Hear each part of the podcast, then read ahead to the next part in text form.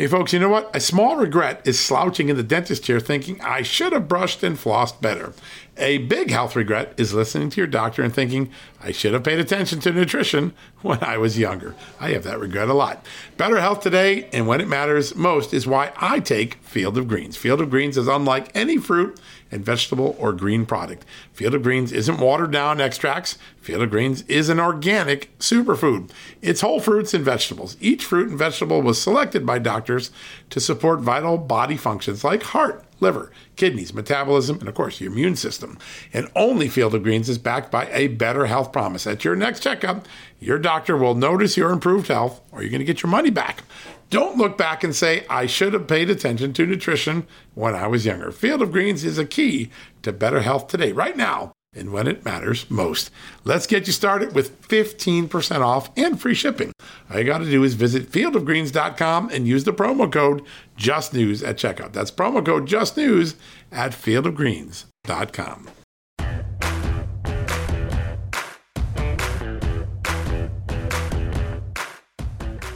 Hello, America, and welcome to a new edition of John Solomon Reports, the podcast from Just the News. You know our routine. We give you facts, no opinion, and we've got a lot to talk about today, Tuesday in America. Yes, there's another election uh, between Joe Biden and uh, Bernie Sanders, six, in fact, tonight. The big prizes are Michigan and Mississippi. And the real question for many of my colleagues is which virus will worst impact America, the coronavirus or the one that spread through the Russia collusion case and corrupted our law enforcement system.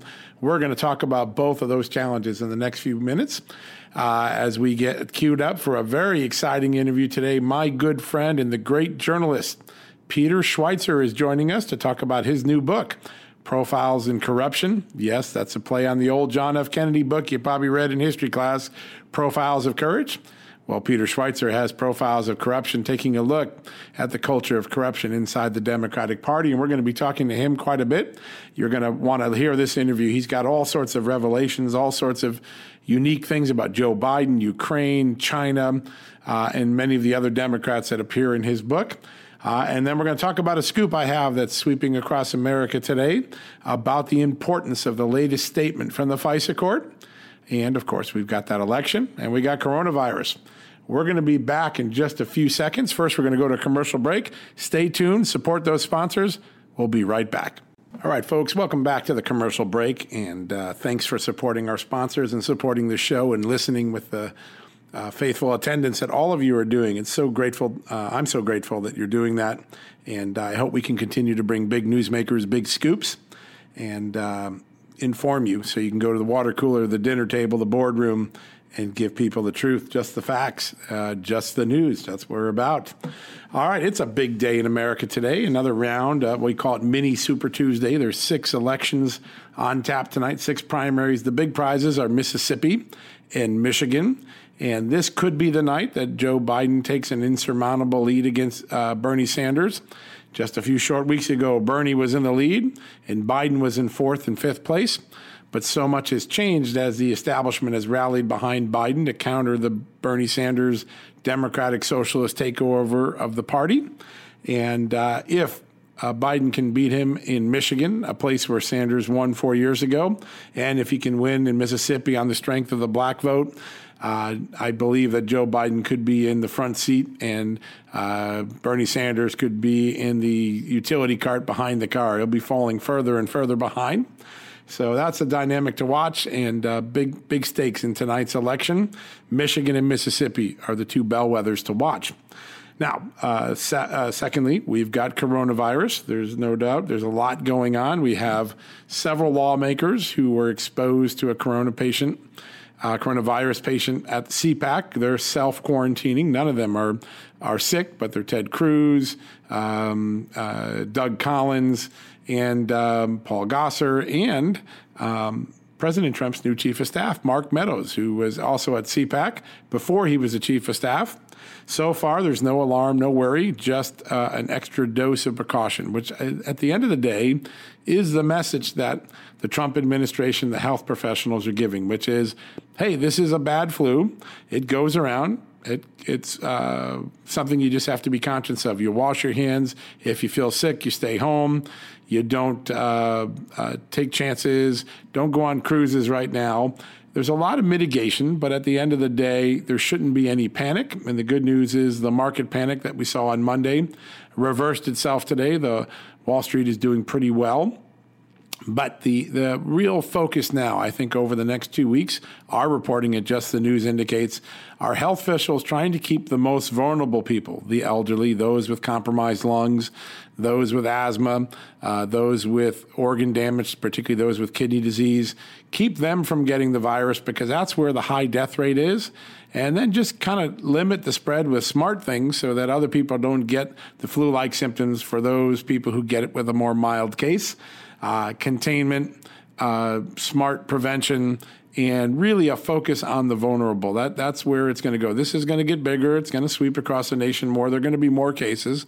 The goal is to limit deaths by targeting uh, for prevention, targeting from containment those who are most at risk. And I think everything is at play. You saw the efforts over the weekend to recommend uh, that elderly people don't fly or vulnerable people don't fly. Uh, and for most people to avoid cruise ships, those tight quartered opportunities where a virus can pass quickly, avoid them for a few months. We'll be through this. That's the conventional wisdom that our health professionals are giving us. And so far, it seems to be holding up. Um, but there's another virus I want to talk about, and uh, it has to do with an exclusive story I have on Just the News this morning. Uh, the title is The 21 Words That the FISA Court Uttered That Changed the Russia Case Forever. What am I talking about? Well, Judge James Boasberg, the new sheriff in town, the new chief of the For- Foreign Intelligence Surveillance Court, the court that gave us the Carter Page surveillance warrants back in 2016 and 17 he issued an opinion late last week. And the original news was hey, uh, FBI, all of those people that participated in the Carter Page FISA warrant application, the flawed, mistaken, erroneous, uh, full of lies application, uh, they should not appear before the court, and they will not be allowed to appear before the court until we find out if they were engaged in intentional misconduct. That was a good headline, very important. The first true punishment or consequences or accountability um, uh, rendered by the court. But the text of the ruling has a far more significant, far more historical importance. And I focus on a very important part uh, of what the judge said. At the end of the day, what Judge Boasberg for the first time said is this wasn't a FISA error due to process mistakes. This was a serious lack of candor before the court. Let me interpret that. That's judicial speak. Uh, he's accusing the FBI of lying and misleading the court and the Justice Department officials who signed it as well. Why is that important? For the first time, the court, the FISA court, the nation's intelligence court, has said to the James Comeys and the Rod Rosensteins of the world, your processes didn't work. Your excuse making doesn't sit well with me. You and your team, the downstream FBI agents and the senior leadership of FBI and DOJ, misled my court, and I'm not going to take it anymore. We need to make more drastic um, changes to ensure that everybody who signs off on a warrant in the future isn't just signing off on it based on a briefing. They know what's in the document is true, honest, accurate. And you know, uh, new director of the FBI, Chris Wray, has put a lot of focus on process changes he made, and the court commends him for doing that. But the court also says in this ruling uh, to the FBI and to the DOJ, process changes alone will not fix the problems, the egregious problems that occurred in this case. It needs a cultural change as well. People in the FBI have to realize they have an obligation to not only tell me the evidence that is most incriminating, but to also be honest about the evidence that points towards innocence, that exculpates innocent people like Carter Page and George Papadopoulos and others. The, um, it is a very poignant statement. And uh, if you remember, a few, uh, a few months ago, there were these speeches by Rod Rosenstein the former deputy attorney general under Trump, the guy who ran the Russia collusion case, signed one of the warrants. And of course, James Comey, uh, both on his book tour and in his congressional testimony, they made a big deal that they didn't think there was any intention, any big serious problems with the FISA. Uh, of course, the IG, back in December, Inspector General Michael Horowitz of the Justice Department, put a lot of that. Uh, uh, debate to rest by highlighting 51 factual errors in the uh, FISA warrant, 17 serious instances of misconduct. But the court itself had never addressed the issue of whether it felt, felt misled. And that occurred for the first time thanks to Judge James Boasberg, the new chief judge of the FISA court. He has made it clear that the excuse making that the Comeys and the McCabe's and the Rosensteins and others made, Adam Schiff, uh, made about the bad FISAs will no longer be tolerated. There's a new sheriff in town, and the message is if you lie to my court going forward, the consequences are going to be serious. Now, that's an important development. It's an incremental step towards accountability. Now, the real question is will Attorney General Bill Barr, will uh, the court itself, will the FBI uh, come up with prosecutions, disciplinary action, uh, disbarment, and other penalties to punish those who already have engaged in the misconduct we saw in the Russia case. If they don't, Judge Boasberg's, um, Boasberg's uh, ruling will ring a little hollow. It will be a nice warning, but there won't have been any consequence for past crimes, for past mistakes, for past misdeeds, for past misinformation it is important for America to watch over the next two or three months to see what John Durham, Bill Barr, the FISA court, and the FBI disciplinary process meets out. What do they, how do they punish the people that were involved in the Russia collusion delusion? That will be a very important uh, moment of reconciliation, of redemption, more importantly, of accountability uh, for a uh, scandal that took away three years of our lives in America without the truth. So I'm excited to see what happens in the future. We'll keep you fully aware uh, and fully apprised on justthenews.com. So check us out frequently. We have a whole section on the Russia and Ukraine scandal, so you can quickly click on it and get your latest uh, fill of information. It's under the accountability tab. But now we're going to move to a different type of accountability political accountability, political ethics in a few seconds. We're going to have the extraordinary Peter Schweizer join us for a long interview. Yes, we're going to talk about his book, Profiles in Corruption. We're also going to talk about the state of the Democratic race, the state of ethics in America. You are not going to want to miss this. Temp check. What kind of summer are we having this year? A family road trip summer? A beach bum summer? Or a wake me up when the sun sets summer? With Instacart, choose your own adventure and skip the shopping side quests. Where available, you can get ice cream delivered to your hotel, sunscreen to the pool, or cold brew to your bed. Well, door, in as fast as 30 minutes. Wherever you find yourself this summer, you can get the goods. Download Instacart for free delivery on your first three orders. Offer valid for a limited time. Minimum $10 per order. Excludes restaurants. Additional terms and fees apply. Okay, it's time to commit. 2024 is the year for prioritizing yourself. Begin your new smile journey with Byte, and you could start seeing results in just two to three weeks. Just order your at home impression kit today for only $14.95 at Byte.com. Byte clear liners are doctor directed and delivered to your door. Treatment costs thousands less than braces, plus, they offer financing options, accept eligible insurance, and you could pay with your HSA, FSA. Get 80% off your impression kit when you use code WONDERY at Byte.com. That's B-Y-T-E dot com. Start your confidence journey today with Byte. All right, folks, welcome back from the commercial break. And as promised, we have one of America's greatest journalists with us, Peter Schweizer. Welcome to the show.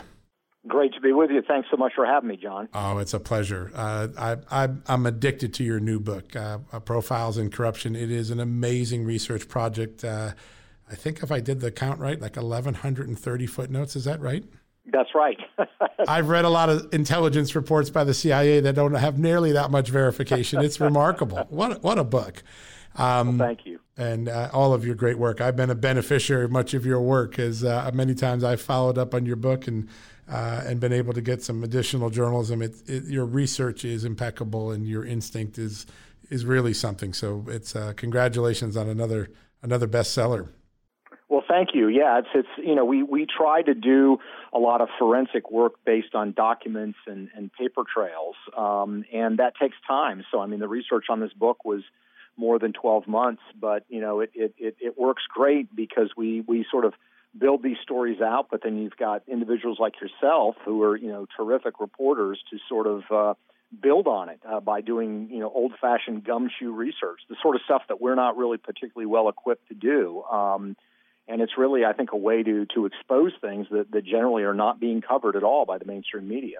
Well, it's um, in an era of Twitter uh, where everybody's attention span seems to be less than 200 characters. It's sure fun to read something that had attention span and depth and, and impeccable research, and, and you keep delivering time and again for the country. So it is amazing. I, I remember when I was back in high school in the early 80s that Profiles in Courage was required reading for uh, for those of us going into politics or in, into my Jesuit high school. But tell us how you came up with the name uh, Profiles of Corruption and why it fits what you ultimately found. Uh, it's a great question. I wish I could take credit for it. Um, actually, it was uh, my editor, uh, Eric Nelson, who suggested the title, um, Profiles in Corruption. Um, and, you know, the interesting part is he's a publisher at Harper, which is, of course, the same publisher that published John Kennedy's Profiles in Courage. That's so right, 1956. Kind of an, yes, exactly. So it's a, sort of an interesting twist. Uh, initially, I wasn't sure if I liked it, um, but it's certainly uh, I've proven to be wrong, um, and and think it really captures what what we're really trying to convey is, you know, by looking at the leading progressives. People ask me, why are you focusing on on progressives? You go after both sides generally, and and I said, yeah, but these progressives are unusual, John, because you know everybody else in American politics, moderates, classical liberals, conservatives, libertarians, generally think the government is about the size it should be, or it should be smaller. What progressives are basically telling us is we need a lot more power to fix America's problems. And of course, there's we can have a big debate about whether they would actually fix our problems, but they're basically asking us to entrust them with more power. That's and, right. And my question is, what have they done with the power they already have? And I think the only way you can really convey that is by giving a profile, how they climbed power, how they accumulated power, how their wealth has grown. Um, so that's the reason I think the, the, the, the title works very well and conveys what we're trying to do in the book. Well, it, it does. And, and you know what's funny about it is that uh, this particular group of, of uh, uh, progressives made billionaire and millionaire uh, words dirty words, right? Uh, it's bad to be a billionaire. I think uh, Bernie Sanders has said that. And before, he used to say it was bad to be a millionaire, but then he became one himself. and so is Elizabeth Warren, and so is Joe Biden. And Joe Biden's interesting because his whole life has mostly been in public service. How do you get to be worth multi million dollar yourself and your family, your son, your your brother, uh, and you answer that question in a very profound way. And so, tell me a little bit about this Millionaires Club of uh, Progressives. Yeah, you know, it's very interesting. I mean, they, they all, you know, political figures, whoever you look at, if they're engaged in corrupt behavior, which of course is not necessarily illegal, right. but it's corrupted to the system, they all kind of have a business model, I think. They all they all decide to tackle it a certain way. So in the case of Joe Biden, you know, he could maintain the fact that for decades as a U.S. senator and later as vice president, uh, that he had a limited net worth. Um, but of course, the net worth of his family members, those around him, his son, his brothers, his sister, was ballooning uh, because of his access to power. So his business model was to kind of offshore his corruption and to use his office to benefit his family. And of course, now he is benefiting in return.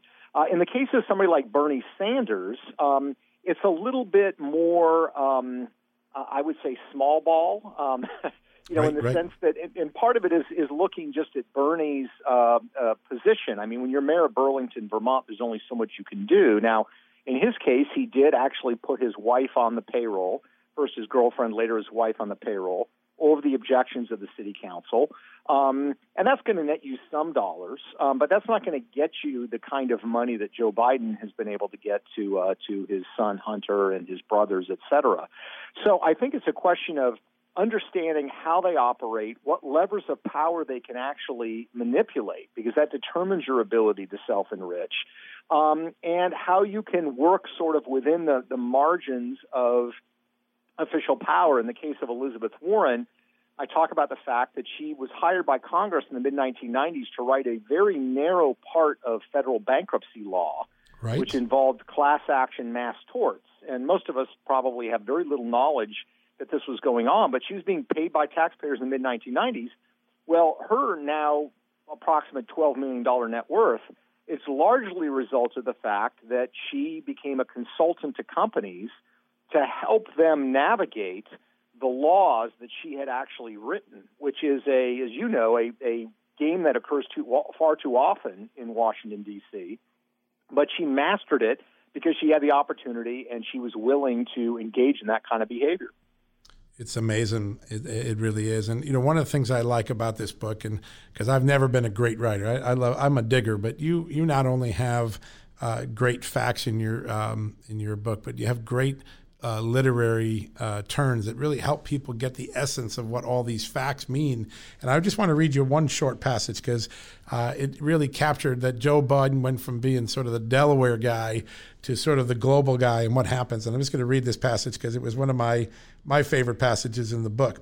Uh, when when Biden gets uh, named vice presidential nominee with uh, Barack Obama, you write, it boosted the Biden family fortunes to another level. Now, suddenly, there were opportunities on a global scale.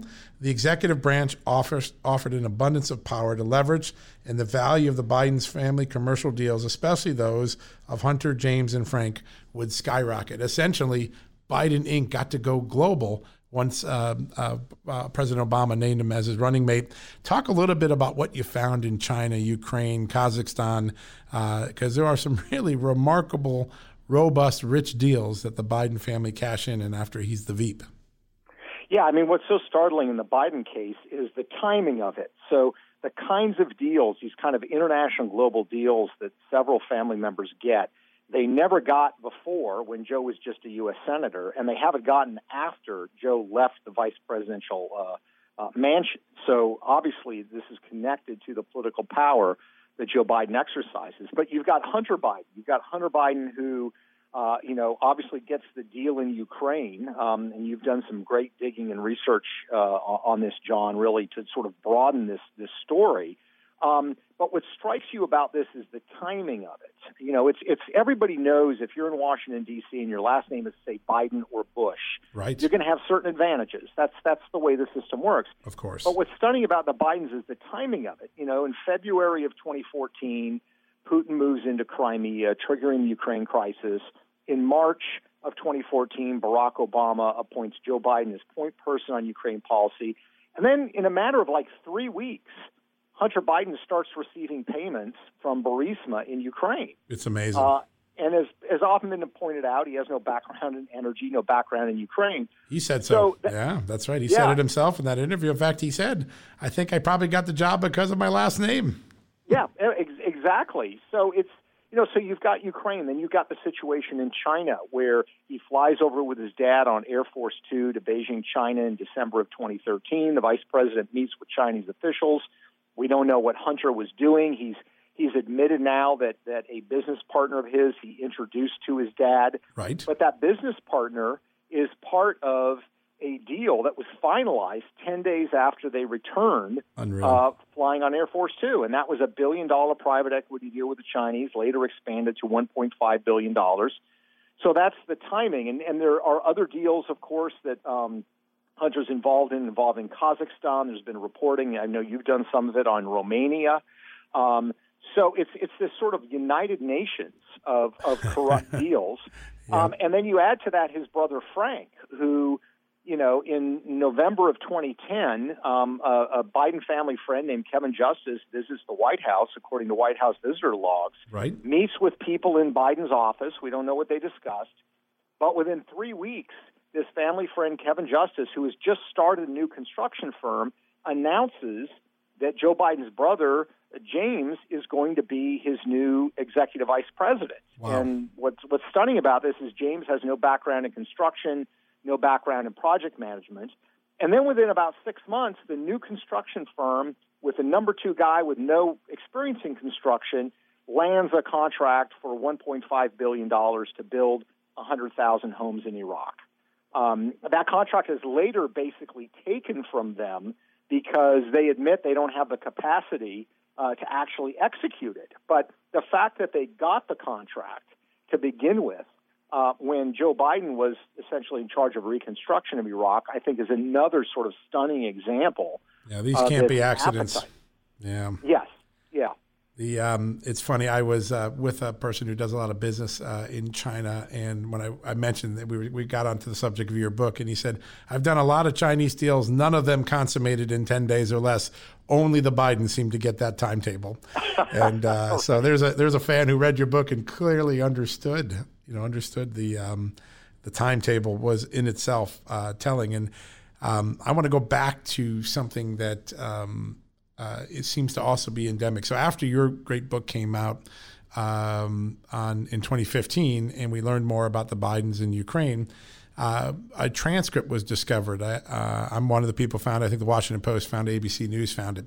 It's in April of 2015, right as right before, literally uh, days before Hunter Biden's appointment to the Burisma board is uh, announced. And in, in that transcript uh, Biden is in uh, Ukraine. He's meeting with the prime minister. I think his name is Groysman.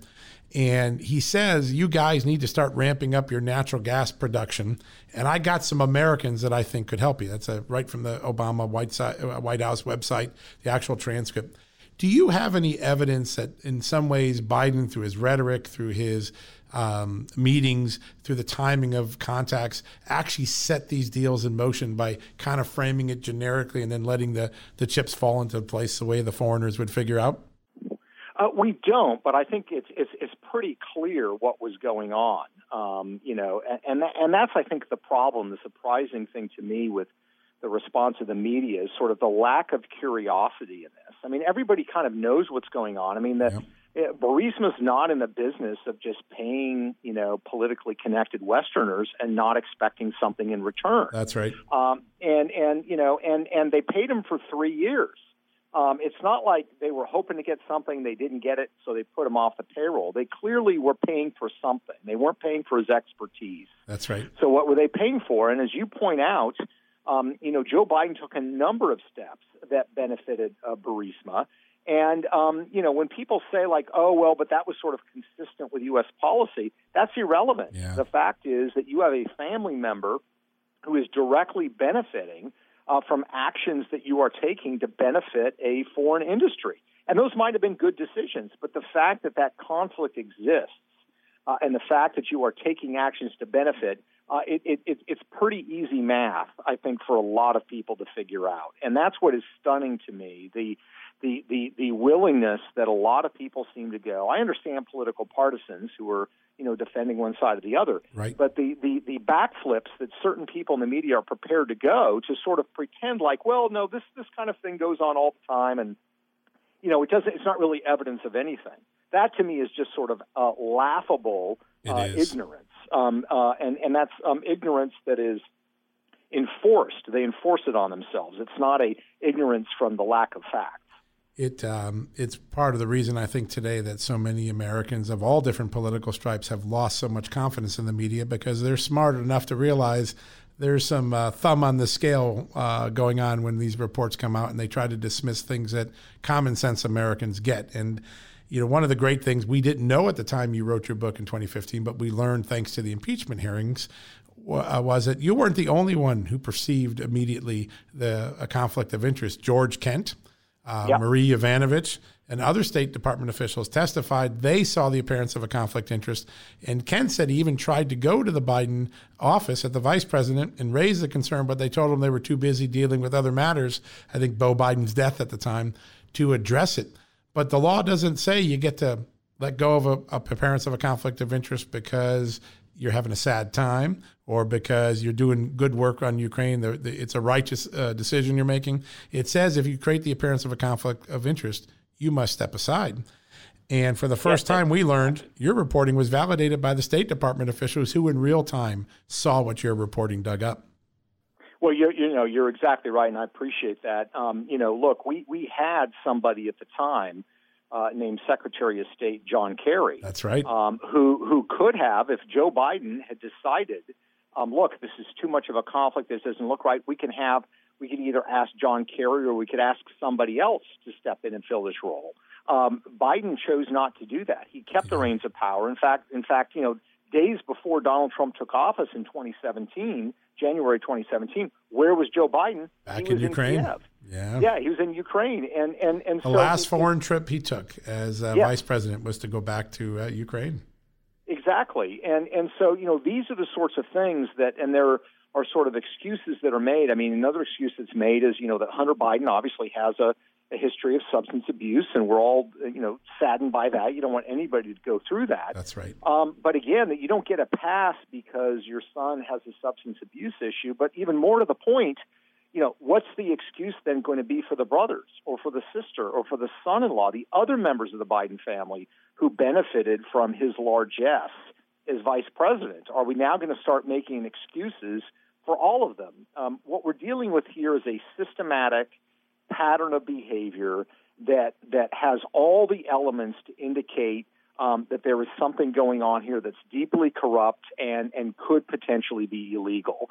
You have the conflicts, you have the flow of money, uh, you have the timing of the flow of that money, and you have benefits that accrued from those in power, namely Joe Biden, to those that were paying his members of the family, and and that's sort of where we are. And so I think it's important that we have movement on Capitol Hill to investigate this because, of course, I don't, you don't, other reporters don't have subpoena power.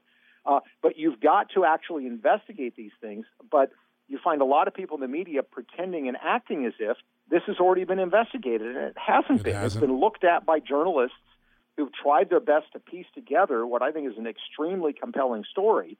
But you need to have the subpoena power and the ability to actually look into uh, the official record and put people under oath. Well, as it turns out, you must be prescient because the very next question on my list that I had jotted down on my notepad was, "What do you make of the decision by Senator Ron Johnson and Senator Grassley, Senator uh, and uh, Senator Graham to start delving into this?" And now we get word that Mitt Romney may try to block a subpoena that would allow them to get access to key documents and a witness. Um, why would Mitt Romney do that? Did you learn anything about Burisma or its board members over time that would explain or uh, give reason to give us doubt about why Romney's doing this? Well, we know that there are people uh, that have been aides and and uh, have been connected to Mitt Romney who are also connected to Burisma. Um, but the, the the paradox for me in all of this was, you know, Romney made a point, and certainly, you know, you can you can have a discussion, debate about this. Romney made the point in the impeachment hearings that we needed to hear from witnesses. That's right. We needed to hear evidence. We needed to hear more. We needed to have a complete record. Here, his position could potentially be the opposite. Yeah. Um, and and uh, again, for the life of me, I don't understand why people go through backflips to sort of um, make excuses for the reason this shouldn't even be looked at. I mean, in this particular case, it's Joe Biden is running for president, um, and and therefore uh, he should not be investigated. Um, now, there there are certain countries in the world, authoritarian countries, where they have rigged elections, where if you serve in political office, you're not even allowed to be investigated. It, it gives you a certain immunity. sure. Um, Ukraine's one of them, actually. If you're a parliamentary member, you can't be investigated. It, it, exactly, and and and yet that seems to be what we're creeping towards here. Um, you know, my first exposure in in writing about Joe Biden, Ukraine, and China, and these other issues was in March of 2018 in, in my book Secret Empires. So Right. this is not something you've been reporting on this for you know for years as well. The point is, is it's not as if Joe Biden is suddenly the nominee or appears to be the nominee, and people are deciding to investigate him. That's this right. has been a looming story that has been ignored, and I had reporters at the time tell me that they didn't think it was a story because Joe Biden was no longer in office. Wow. And they said if he runs for office, maybe then we will look into it. Now, of course, the explanation is that now that he's actually running for office, it looks political, probably right? shouldn't look into it because it's political. So yes. the point is, apparently, we're never supposed to investigate certain political figures. Uh, you, have captured that hypocrisy with uh, with such uh, prescience. You're so right about that. Um, there's an article in the last few days by a uh, Washington Post columnist, David Ignatius, pretty well known. He was the guy that had the Flynn tapes back in a few years ago. But he says something that's one of the first times I've seen the mainstream media jump into this issue and and say something that I think resonates with common sense. He wrote a column in the last few days saying Joe Biden needs to have this conversation about Ukraine. He needs to acknowledge he was engaged in the appearance of a conflict of interest. That is the first time I've seen a mainstream media powerhouse columnist reporter dig in and acknowledge that what your book found, what George Kent testified to, what my reporting found may actually be true. there was the appearance of a conflict of interest, and the law required Biden to step aside.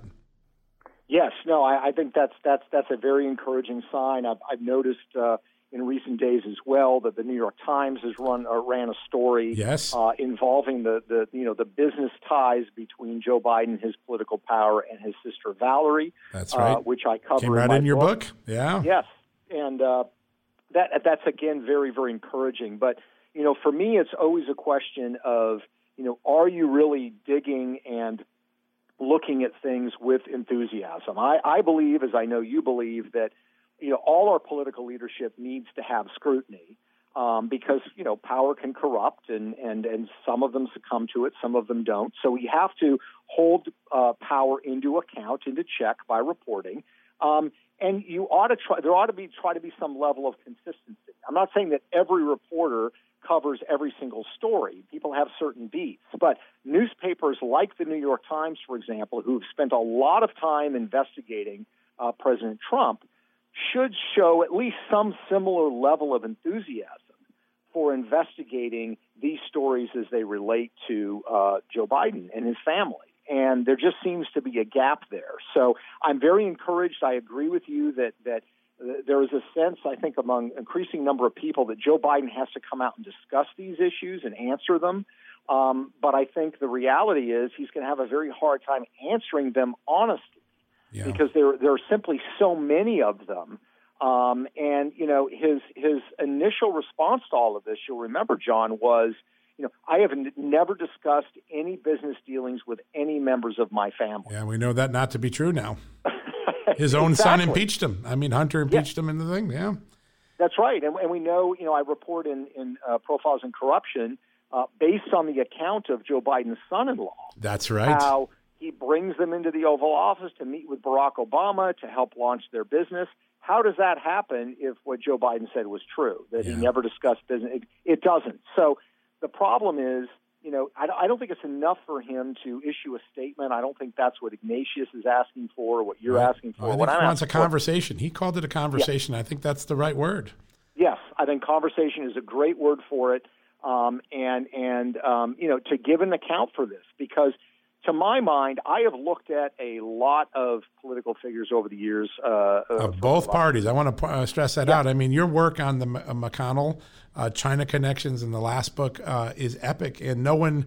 As I try to dismiss this book now, the left tries to. Dismiss, they ignore the fact you've been doing this type of reporting regardless of political stripe, Republican, Democrat. You dig in because it's the issue that matters to you. Well, that's exactly right. And so, you know, a few years ago, I did a book called Extortion, and right. in Extortion, I, I talked about how uh, Senator Roy Blunt, a Republican from Missouri, right. had three members of his family, of his immediate family, uh, who were registered lobbyists. Um, and that to me was pretty astonishing. Not not one member, not two, but actually three. three. Um, that was pretty stunning. But you know, the Biden one surprised me because it's what I call the Biden five.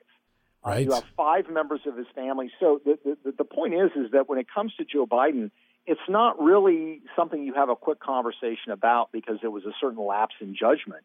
Um, you're talking about a way of, of, of life and business for the family.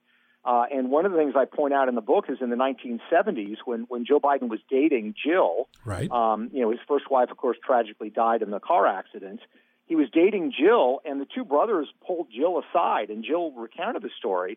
And they said, "Look, um, just to be clear, you know, our family's plan is for Joe to be president, and if we need to make sure you're on board uh, with this, Remarkable. if you're going to go for it and marry this, and my point is, is this has been seen as a family enterprise, a family initiative, uh, and and the family, I think, expects and has been paid uh, for their loyalty and their support to Joe, and he's become the conduit for a lot of the largesse uh, that has flowed flowed out of his political career.